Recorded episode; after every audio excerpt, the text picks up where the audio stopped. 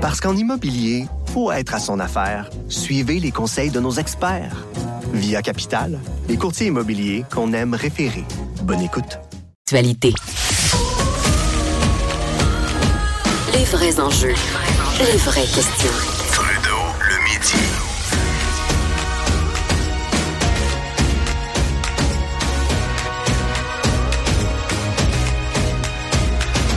Cube Radio. Et on termine la semaine avec euh, Véronique Racine. On va parler d'art et spectacle. Bon midi, Véro. Salut. Euh, dimanche, c'est le grand gala artiste à TVA. C'est comme la soirée pas mal la plus glamour. hein. Avec la disque aussi au Québec qui est très populaire. Mais gala artiste, c'est l'occasion de, de reconnaître euh, le travail, de féliciter les artisans du milieu euh, de la télé.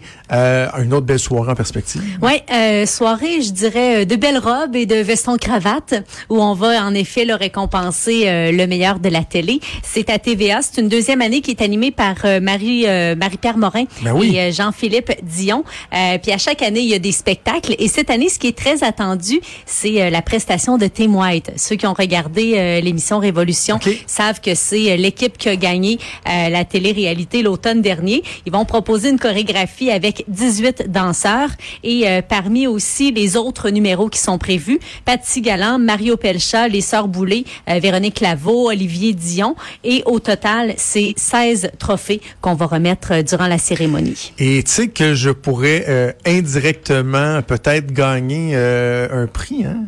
Hein?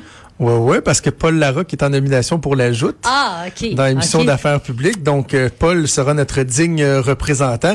On s'entend que s'il gagne, c'est lui pour son animation. Puis tant mieux si on peut reconnaître l'excellence de son travail. Mais tu sais, nous autres, toute la gang euh, de la joute, on, sent qu'on on y a mis un petit peu du, du, du, euh, là-dedans. Et on espère bien qu'on verra. Est-ce euh, qu'on va te voir dans l'assistance? Non. OK, mais on Non, va non. voir Paul. Non, oui, oui, oui, mais Paul, euh, Paul, Paul va être là. J'ai bien hâte de voir la- l'animation de Marie-Pierre Morin, Jean-Philippe Dion, qui sont euh, très appréciés, très sympathiques aussi. Oui. Donc, euh, ça promet.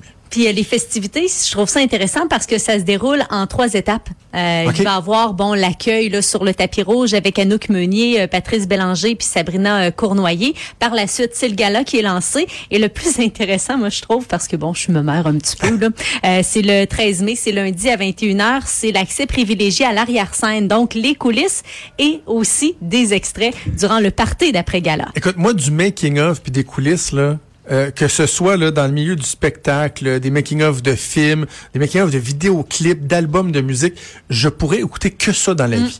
Et depuis, tu sais, moi, une des plus belles inventions qu'il y a eu, c'est quand les DVD sont sortis, puis qu'il y avait les special features. Je me souviens, le premier que j'ai regardé, c'était Mission Impossible 2, Ouais. où tu avais comment ils font les chorégraphies. Moi, le, le en coulisses, là, je- ça me fait triper. J'aime On a ça. comme l'impression d'avoir un accès privilégié. hein. Oh. On en apprend plus aussi souvent sur la façon dont c'est produit et tout ça.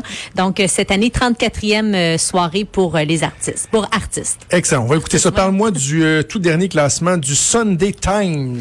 Ouais, c'est le palmarès des musiciens les plus riches du Royaume-Uni, les gens riches et célèbres. Euh, ce qui en ressort cette année, c'est que le chanteur euh, Ed Sheeran, 28 ans, a doublé sa fortune en l'espace d'un an. C'est c'est fou, là. Il a même dépassé Ben. Adele. Et pour le replacer, là, ceux et celles qui se demandent qui est Ed Sheeran, euh, il chante Shape of You. C'est le beau roux.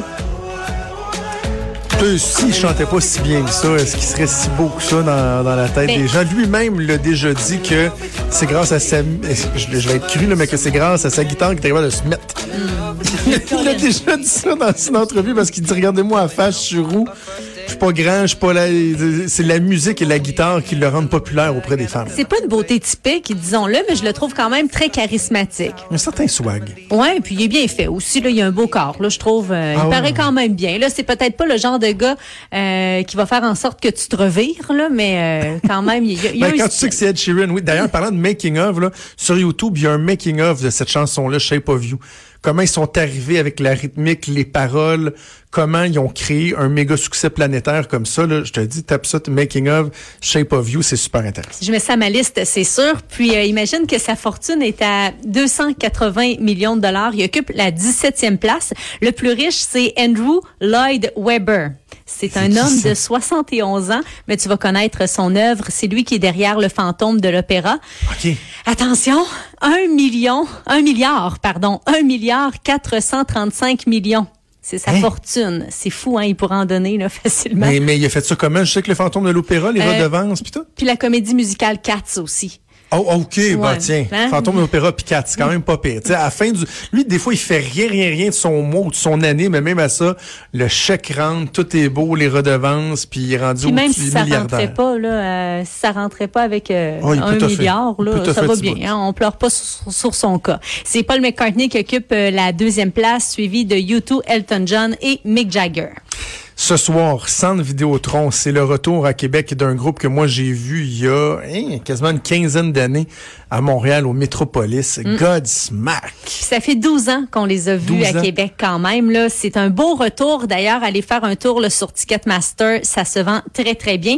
Euh, ce qui reste là, c'est en admission générale, donc debout et dans le haut carrément du centre Vidéotron, donc dans les 200. C'est un groupe euh, qui s'est formé en 95. C'est des Américains. Puis là, sont en pleine tournée, 17 dates qui promettent et on peut écouter là pour se, se Ah oui. décoiffer un peu. I Stand Alone.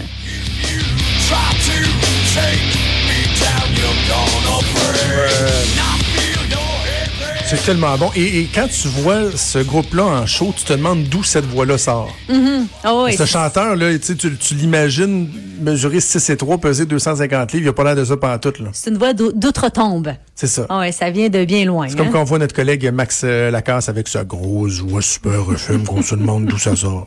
Je trouve que ça fit avec lui, par exemple.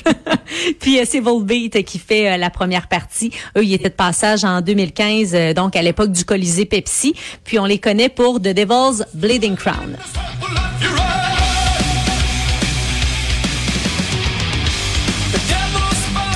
Ça me dit rien pantoute. Non. Je connais pas Volbeat, non. Ah ben, je pense que si t'aimes Godsmack, c'est dans ton ouais, style, là, tout à fait. Puis euh, c'est demain, c'est au Centre Vidéotron. Ça sera pas tranquille, hein? OK. Et là, donc, il y a un autre artiste qui s'annonce, euh, qui va s'amener à Québec.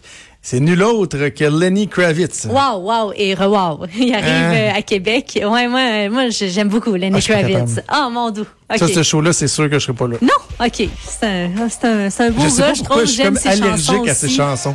OK, j'aime le style un peu soul, là, parfois American Woman, euh, qu'on connaît, chanson de 99, qui fait partie du film euh, Austin Power 2, donc euh, l'espion qui m'a tiré.